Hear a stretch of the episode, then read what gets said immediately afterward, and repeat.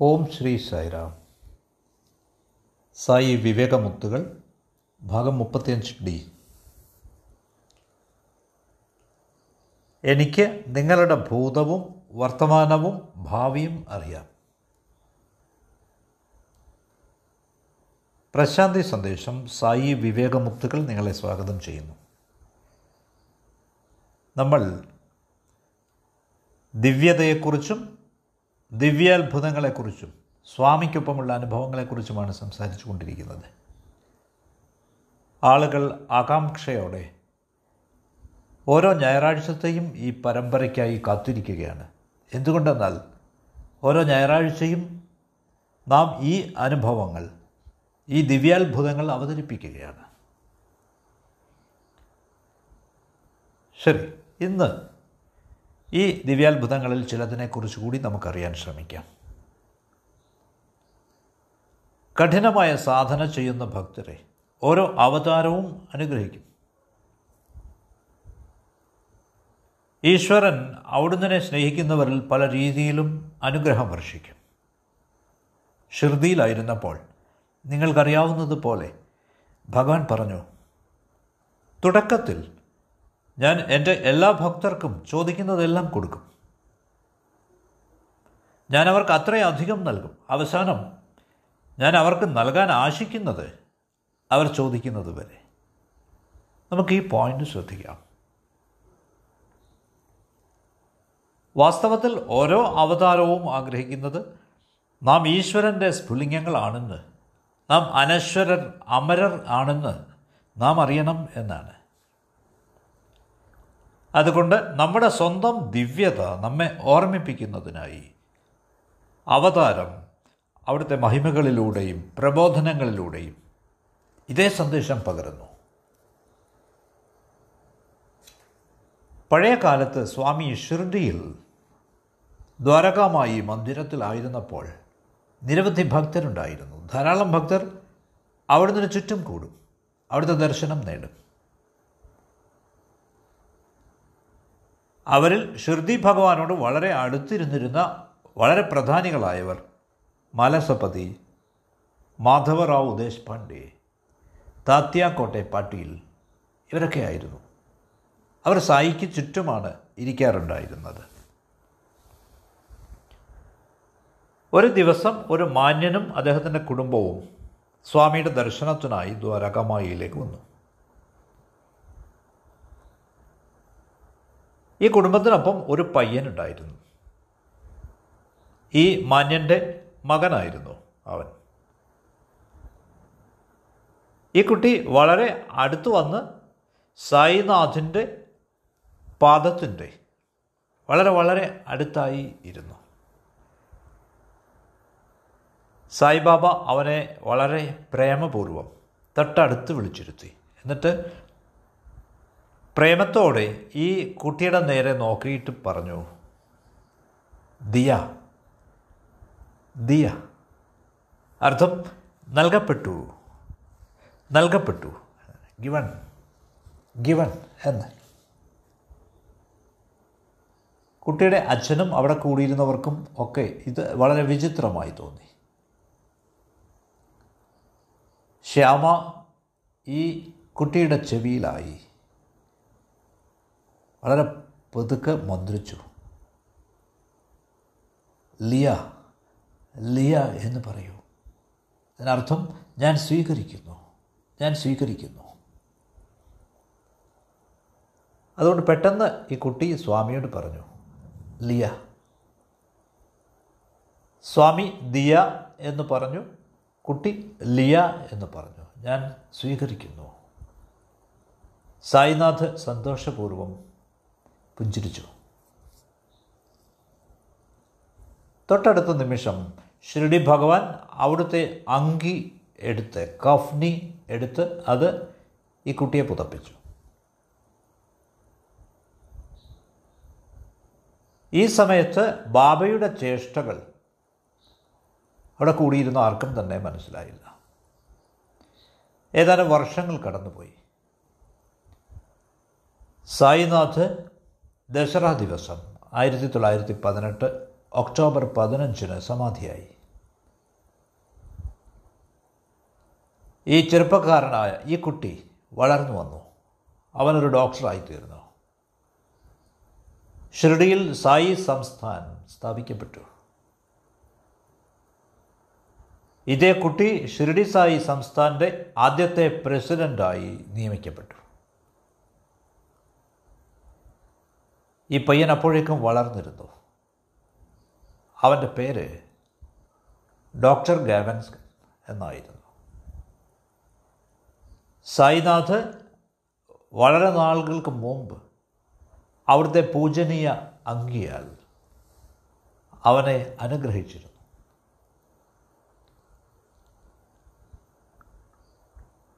ഷിർഡി സായിയുടെ ഏറെ പ്രസിദ്ധമായ വചനങ്ങൾ പറയുന്നത് പോലെ ഇവിടെ എല്ലാവർക്കും സഹായം ലഭിക്കുമെന്ന് അറിയുക. ഒരുവൻ എന്തും ആവശ്യപ്പെട്ടുകൊള്ളട്ടെ അവനത് ലഭിച്ചിരിക്കും. നമുക്കെല്ലാവർക്കും അറിയാം സായിയുടെ രണ്ടാമത്തെ അവതാരം ഭഗവാൻ ശ്രീ സത്യസായി ബാബയാണ്. അവിടുന്ന് ശിവശക്തി സ്വരൂപനാണ്. വാസ്തവത്തിൽ ശിവൻ ഭരദ്വാജ മഹർഷിക്ക് ഒരു വരം നൽകുകയുണ്ടായി. അദ്ദേഹത്തിന്റെ വംശത്തിൽ അവിടുന്ന് മൂന്ന് വട്ടം ജനിക്കുമെന്ന്. പുട്ടപ്പർത്തിയിലെ ഗ്രാമദേവതയായ സത്യഭാമ ഇതേ സന്ദേശമാണ് കൊണ്ടമ്മരാജുവിന് ബാബയുടെ മുത്തശ്ശന് നൽകിയത്. ശിവൻ അവരുടെ വംശത്തിൽ മൂന്ന് വട്ടം ജനിക്കുമെന്ന്. യോഗിയായ ശ്രീ വെങ്കാവധൂതൻ. ഇതേ സൂചന തന്നെയാണ് കൊണ്ടമ്മരാജുവിന് നൽകിയത്. അവരുടെ കുടുംബത്തിൽ ഒരു ദിവ്യ സ്വത്വത്തിന്റെ ജനനമുണ്ടാകുമെന്ന്. The birth of a divine being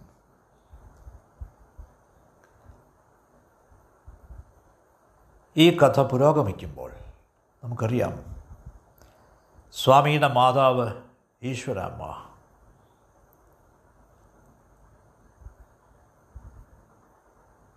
ഒരു ദിവ്യപ്രകാശം ഒരു ദിവ്യ തേജസ് തന്റെ ഉദരത്തിൽ പ്രവേശിക്കുന്നതായി കാണുകയുണ്ടായി. സ്വാമിയുടെ ജനനത്തിന് മുമ്പായി. ഇതെല്ലാം ഈശ്വരന്റെ അനുഗ്രഹങ്ങളാണ്. ഭഗവാൻ ശ്രീ സത്യസായി ബാബ പറയുന്നു നിങ്ങൾ എന്റെ അടുത്തേക്ക് വന്ന് എന്നെ ആദ്യമായി കാണുമ്പോൾ നിങ്ങൾക്കൊരു പക്ഷേ മടി തോന്നിയേക്കാം ലജ്ജ തോന്നിയേക്കാം. പക്ഷേ എനിക്ക് നിങ്ങളെ വളരെ വളരെ നാളെ മുമ്പേ അറിയാം. അതുകൊണ്ട് നിങ്ങൾക്ക് ആവശ്യമുള്ളതൊക്കെ നിങ്ങൾ എന്നോട് ചോദിക്കുക. യാതൊരു മടിയുമില്ലാതെ. നിങ്ങളുടെ പിതാവിനോട് എന്തെങ്കിലും ആവശ്യപ്പെടുന്നതിന് നിങ്ങൾക്ക് വല്ലായ്മ തോന്നുമോ? എന്നോടും അതേപോലെ ചോദിക്കുക. Ask me in the same manner Swami വീണ്ടും പറയുന്നു നിരവധി മുഖപ്പുകളുള്ള അമൂല്യമായ വജ്രമാണ് ഞാൻ. അതുകൊണ്ട് തന്നെ കേവലം പേപ്പർ വെയിറ്റായി ഉപയോഗിക്കാതിരിക്കുക. കാരണം നിങ്ങൾക്ക് ഇതിന്റെ മൂല്യം അറിയാം. ഞാൻ ബാബ പറഞ്ഞിട്ടുള്ളത്. ഏറ്റവും അമൂല്യമായ നിധി തരാനായി നിങ്ങൾക്ക് തരാനായി ഞാൻ വന്നിരിക്കുമ്പോൾ എന്തിന് നിങ്ങൾ നിസ്സാര കാര്യങ്ങൾ ചോദിക്കണം? സ്വാമി അവിടുത്തെ എണ്ണമറ്റ കരങ്ങളാൽ തന്റെ ഭക്തർക്ക് വരങ്ങൾ നൽകുമ്പോൾ ഒരുവന് കേവലം അവന്റെ രണ്ട് കരങ്ങൾ കൊണ്ട് രണ്ട് കൈകൾ കൊണ്ട് എത്ര സ്വീകരിക്കാനാവും? അവിടുന്ന് അസംഖ്യം കരങ്ങളാൽ നൽകുകയാണ്. ഈ സമ്മാനങ്ങൾ കൈപ്പറ്റുന്നതിന് നമുക്ക് കേവലം രണ്ട് കൈകൾ മാത്രമേ ഉള്ളൂ. കേവല നിരാകാര ഈശ്വരൻ അവിടുന്ന് ഇച്ഛിച്ചാൽ ഒരു രൂപമെടുക്കുന്നു. നാം അവിടുന്ന് സച്ചിദാനന്ദമായി സത്ത് ചിത്ത് ആനന്ദം ട്രൂത്ത് അവയർനെസ് ആൻഡ് ബ്ലിസ് ആയി തിരിച്ചറിയുന്നു. അഥവാ ഏകം സത് ആയിട്ടുള്ള ഈ സച്ചിദാനന്ദം ചരമോ അചരമോ ആയിട്ടുള്ള ഓരോന്നിലും ഈ പ്രപഞ്ചത്തിലെ ഓരോന്നിലും സൂക്ഷ്മ രൂപത്തിൽ വസിക്കുന്നു. ഡോൽസ് ഇൻ സറ്റിൽ ഫോം ഓരോന്നിനും രണ്ട് ഗുണങ്ങളുണ്ട്. നാമവും രൂപവും. സച്ചിദാനന്ദം ഈ രണ്ടുമായും ബന്ധപ്പെട്ടിരിക്കുന്നു. നാമവുമായും രൂപവുമായും. നാമരൂപങ്ങൾ കൊണ്ട് ഞാൻ ഉദ്ദേശിക്കുന്നത് ഇവ രണ്ടും മാറുന്നതാണ്. പ്രകൃതിയുമായി ബന്ധപ്പെട്ടതാണ്. സച്ചിദാനന്ദം കാരണമാണ് ഈ നാമവും രൂപവും നിലനിൽക്കുന്നത്. അതുകൊണ്ട് ഒരു മനുഷ്യജീവി എന്നത് സച്ചിദാനന്ദത്തിന്റെ ദൃശ്യമായ ആൾരൂപമാണ്. It is a visible embodiment നാമരൂപങ്ങൾ മാറ്റത്തിന് വിധേയമാണ്. പക്ഷേ സനാതനമായ ദിവ്യത്വം ദി എറ്റേണൽ ഡിവൈൻ മാറ്റമില്ലാത്തതാണ്. ഇറ്റ് ഈസ് അൺചേഞ്ചിങ് ഭഗവാൻ അർജുനനോട് പറയുന്നു അർജുന ഞാൻ ജന്മമില്ലാത്തവനും മാറ്റമില്ലാത്തവനും ആണെങ്കിലും ഞാൻ സകല ജീവികളുടെയും പ്രഭുരീശ്വരനാണെങ്കിലും ഞാൻ പ്രകൃതിയിൽ കുടിയിരിക്കുന്നു. എന്റെ പ്രേമം കാരണം ഞാൻ യുഗം തോറും ജനിക്കുന്നു. നീയും ഞാനും അസംഖ്യം ജന്മങ്ങൾ കടന്നു വന്നിരിക്കുന്നു. എനിക്ക് ഈ ജന്മങ്ങളെപ്പറ്റിയൊക്കെ അറിയാം പക്ഷേ നിനക്കതറിയില്ല. ഈ വസ്തുതകളുമായി ബന്ധപ്പെട്ട ഭഗവത്ഗീത ശ്ലോകങ്ങളും നമുക്കുണ്ട്. ശരി നീ ഇക്കാര്യം വളരെ വളരെ വർഷങ്ങൾക്ക് മുമ്പ് നടന്നതാണ്. സ്വാമി ഒരിക്കൽ മദ്രാസ് സന്ദർശനത്തിന് പോവുകയായിരുന്നു. ഭഗവാന്റെ അവിടെയുള്ള ഭക്തരെ സന്ദർശിക്കുന്നതിനായി. ഭഗവാനൊപ്പം ഏതാനും ഭക്തരും യാത്ര ചെയ്തു. അവർ ഏഴ് കാറുകളിലാണ് സഞ്ചരിച്ചിരുന്നത്.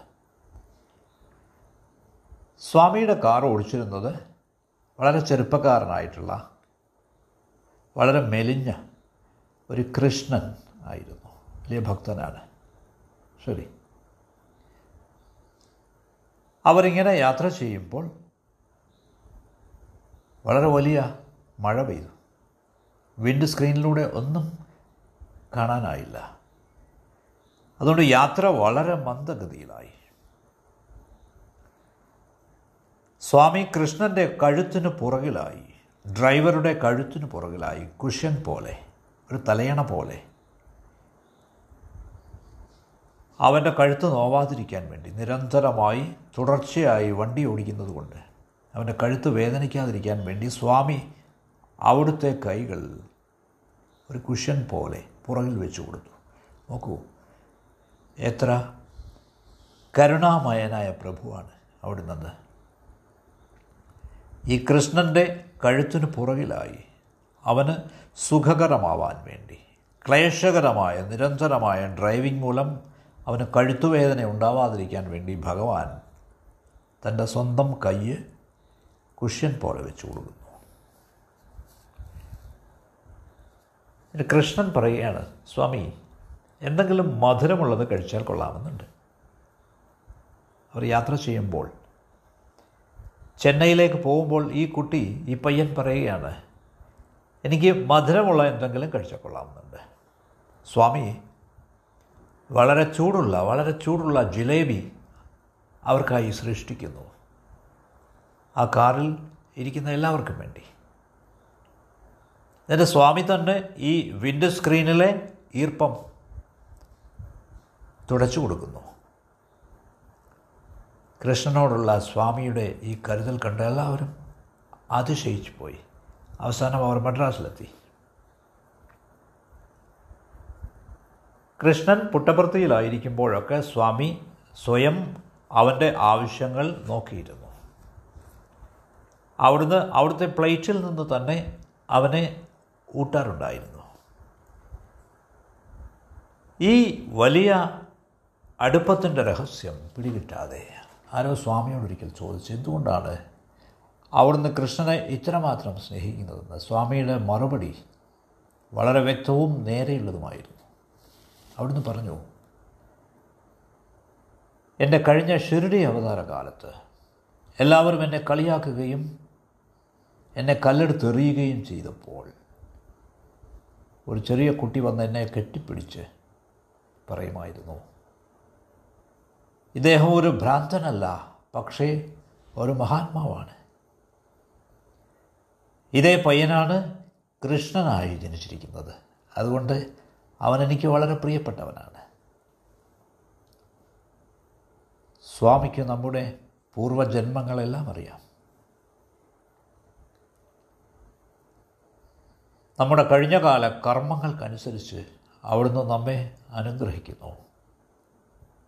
നമ്മെ അനുഗ്രഹിക്കുന്നു. എന്തുകൊണ്ടെന്നാൽ അവിടുന്ന് നിത്യസാക്ഷിയാവുന്നു.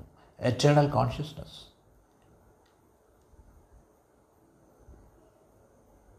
സ്വാമി പ്രഖ്യാപിച്ചിരിക്കുന്നത് പോലെ നമുക്കും നന്നായി അറിയാവുന്നത് പോലെ അവിടുന്ന് നിത്യസാക്ഷിയാവുന്നു. Eternal consciousness sorry